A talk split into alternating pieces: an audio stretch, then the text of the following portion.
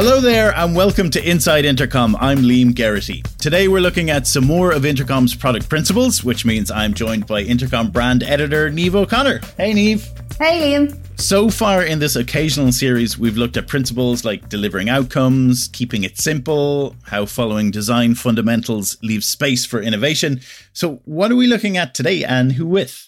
Well, today we're going to hear from Wahid El Maladi, staff product engineer here, who's going to be talking about how technical conservatism helps us scale faster and better. But first, we're going to go to Intercom principal product designer Gustavs Cyrulis to hear how connected modular systems help us to focus on important decisions. When I joined Intercom eight years ago, I knew nothing about system design. I designed and presented my ideas using high fidelity mockups. They were quick to put together, and so I assumed that even wireframes were a waste of time, let alone system design diagrams. But when I shared these designs with others to get feedback, we'd get sidetracked by seemingly small interaction design details, when in reality, we just had different mental models for how the system should work. Months after the solution was shipped, we'd learned that we'd made a fundamental mistake in our solution because I was designing at the UI level, not the system level, we were not focusing on the most important questions. Our chief product officer, Paul Adams, introduced me to the idea of creating systems, not destinations. This idea was a core part of our design process. Initially, it was implicit, but later formalized into a design principle connected modular systems. So let's break it down and look at each part of this design principle in more detail. System design is a representation of how your solution works conceptually. What are the objects in your system and how does the data flow between them? Typically, it's presented as a diagram. You'll find the diagram linked in the show notes. It's a system design diagram that we use to design the, our articles product. It demonstrates how teammates manage their help center content, how users consume that content, how teammates can send that content when responding to users, and how a feedback loop continuously improves the content quality. Without the distraction of a mockup of a screen, we were able to get aligned on how the product should work. By first focusing on the system and not the interaction design, you can ensure that you're debating the most important questions first and aligning on how the solution should work at the high level without getting bogged down by the minor details. The same system can be implemented in many different ways when it comes to interaction and visual design. By working through system, interaction, and visual design layers gradually, you can ensure that the right feedback is given at the right time. For example, there's no use of sweating the visual design details if you're not aligned on the system. By designing systems first, you can focus on the most important questions without getting lost in the finer details.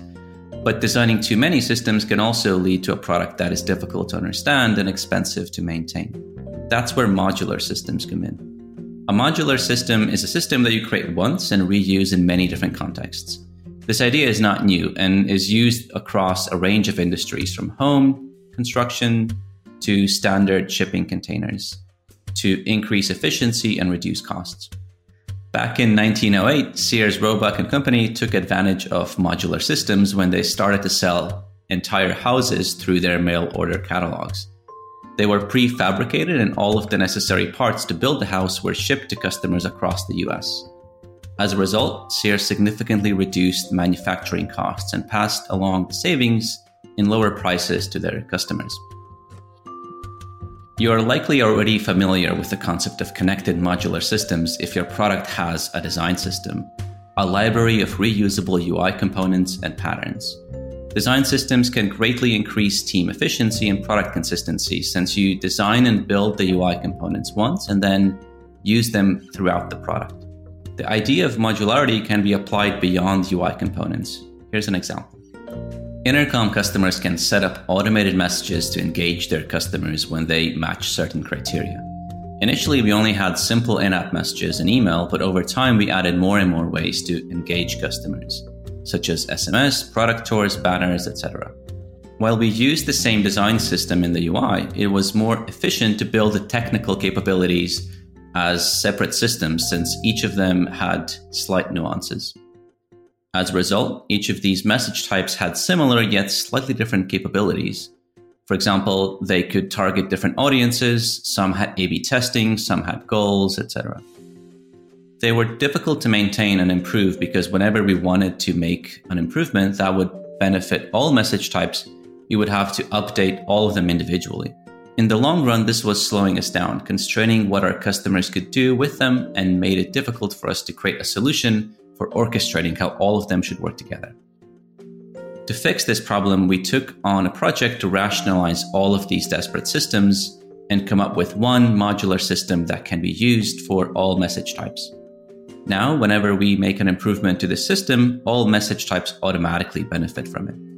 With modular systems, you can increase your efficiency by having a small number of powerful and flexible systems, but the real magic happens when you connect these systems together. Big reason why Apple create amazing products is that they are vertically integrated. Apple designs their own hardware, software, services, and even the retail experience. This way, they can control the entire customer experience and are able to seamlessly integrate their hardware and software, whereas some of their competitors can only work within the constraints of the hardware that they get. By making sure your systems are connected and integrated with the rest of your product, you can gain similar strategic advantages, such as differentiation from competitors, so the ability to gain new capabilities that are only possible through multiple integrated systems and also business moat, making it more difficult for competitors to copy your solutions as they would have to copy multiple systems. For example, product tours were primarily designed to help onboard new customers after they sign up. But because Intercom can also be used for supporting existing customers, we designed them in such a way that you could also send them via bots, the inbox, banners, help articles, and email it wouldn't have been worth the effort to build product tours just for this customer support use case, but by connecting them to our customer support suite of tools, you were able to produce it at a low cost and provide a differentiated solution for our customers. That's how connected modular systems can help you focus on the right questions, increase efficiency, and differentiate from competitors. Reflecting back on my own journey at Intercom and towards my internalization of this principle, I believe it's one of the foundational ideas that has helped me become a better designer and help the team build a successful product. Nowadays, whenever I start thinking about solutions for a new project, I start by designing the system. I've learned that by focusing on the system in the early stages instead of skipping ahead to high fidelity mockups gets us talking about the important decisions faster. That was Gustavs Cyrulis, Principal Product Designer. Next up, we're going over to Wahid El Maladi, Staff Product Engineer, to hear about how technical conservatism helps us scale faster and better. At Intercom, we're focused on the future and we're taking bold steps to get there. But when we make technical decisions, we like to be conservative. In practice, being technically conservative looks like reusing existing technologies and frameworks in our stack or promoting tried and tested patterns and solutions. We value this familiarity because we understand that the important problems to be solved are the ones that deliver customer or business value. Instead of evaluating new technologies and spending time on already solved operational problems that ultimately provide little customer value, we can focus on improving the product by building, releasing, and iterating on solutions. There are many long term benefits to technical conservatism. This principle is best illustrated by a few examples from over the years, demonstrating how be technically conservative allows us to scale fast while ultimately not being a constraint. I've spoken previously about our experience of, of designing our reporting system while we evaluated the benefits of introducing a new data store to our stack, Redshift, it would have meant introducing a new type of database to our system that had never been tested against production. Furthermore, we would have had to spend a lot of time building up operational knowledge, maintaining clusters in production, and dealing with unforeseen issues from operating Redshift at scale. Ultimately, we decided that a familiar data store was better suited to the job. We leveraged our existing Elasticsearch infrastructure, which powers the majority of Intercom's search capabilities, to speed up the process from an estimated six months to just six weeks. The initial version of the reporting system shipped a few years ago now, so we've had an opportunity to reflect on some of the longer term benefits of our application of technical conservatism in that case. We solved the customer's problem faster. Using our existing infrastructure meant we avoided spending time familiarizing ourselves with a new data store and dealing with all the inevitable hiccups. We were able to immediately focus on the customer problem to be solved and shipped fast, reducing delivery time by more than four months. We made the most of the team's time. Our data infrastructure team were able to continue to focus on a small, familiar set of technologies instead of being spread across multiple. As a result, they had and still have more time to ensure the health of our existing systems and optimize our use of each technology. We compounded the value of ongoing improvements. Because our set of technologies is relatively small, improvements happen regularly. The product leverages those technologies, and so the impact of those improvements is compounded across everything built on top of them. A tiny improvement can have a massive positive ripple effect across the entire product. More teams have had more input. Using common technologies means that more engineers and teams feel confident and empowered to work with them. We've seen frequent improvements to the reporting product from teams across the company rather than just one team that owns a particular part of the system. Remember that principles aren't rules, they're guidelines. Principles are an incredible way to align teams and have yielded great results for Intercom, but there are times when it might make more sense not to follow them. As a company scales, there's a risk that some team members will follow the principles dogmatically or interpret them incorrectly. Defaulting to technical conservative should not mean that we never introduce something new. Technical conservatism means favoring a technology that's already in your stack, but only if it's the best option. In some situations, an existing technology might not be suitable. If it can't answer the following questions, we might look further and evaluate alternatives. Does the new tool allow your business to scale more effectively? Does it allow your team or org to move faster and deliver value more quickly? Does it solve a customer problem that couldn't be solved with your existing tools? If you answer yes to any of these questions, it may be worth consider introducing that new tool. At Intercom, there was a recent example that answered yes to all three questions. Users or our customers' customers are core to the Intercom platform as we've grown, so have our customers and their needs in terms of how much user data they store within Intercom. The vast quantity of user data was leading to scaling issues with our current user data store at the time. And to ensure we could continue to support existing and new customers, we needed to rethink our current solution. That ultimately led us to introduce a new technology to our stack. And here's how we arrived at this decision.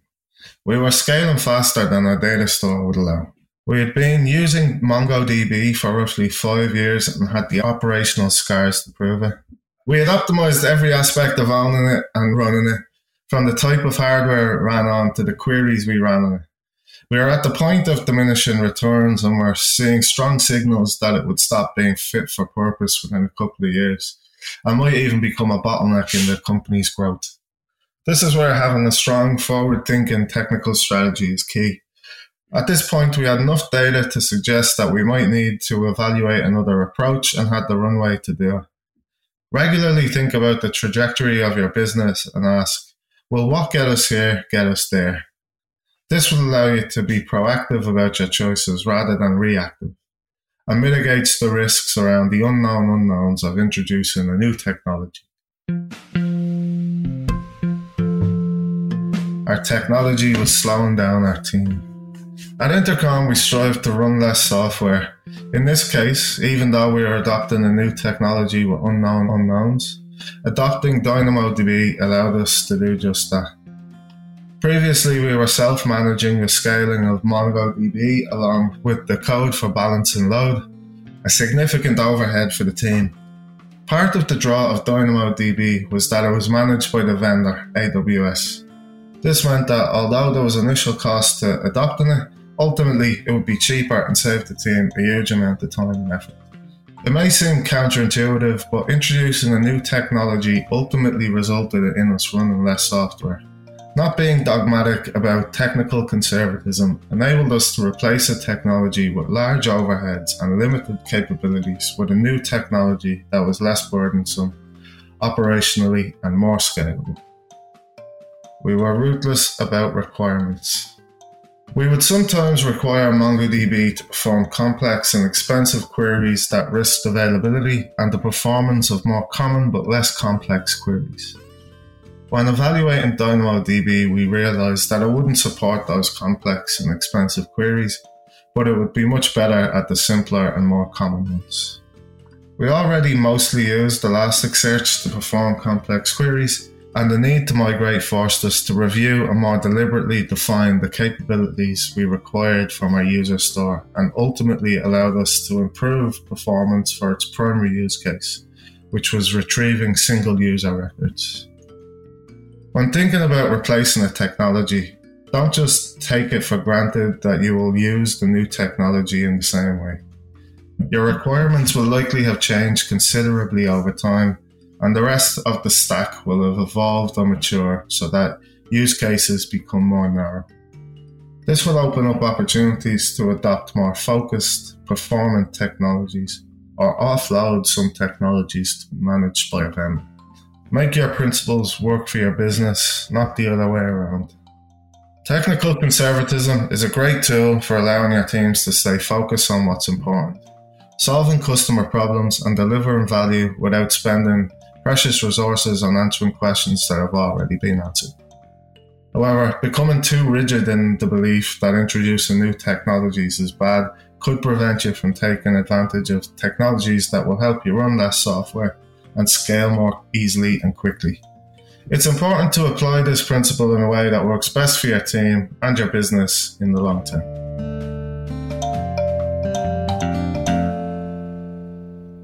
That was Wahid El Maladi. And this is an ongoing series both here on the podcast, but also on the Inside Intercom blog, right?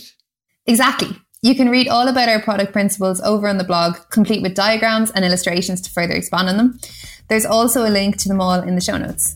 Great. Thanks so much, Neve. Well, that's about all the time we have for today, but do join us next week. Thanks for listening.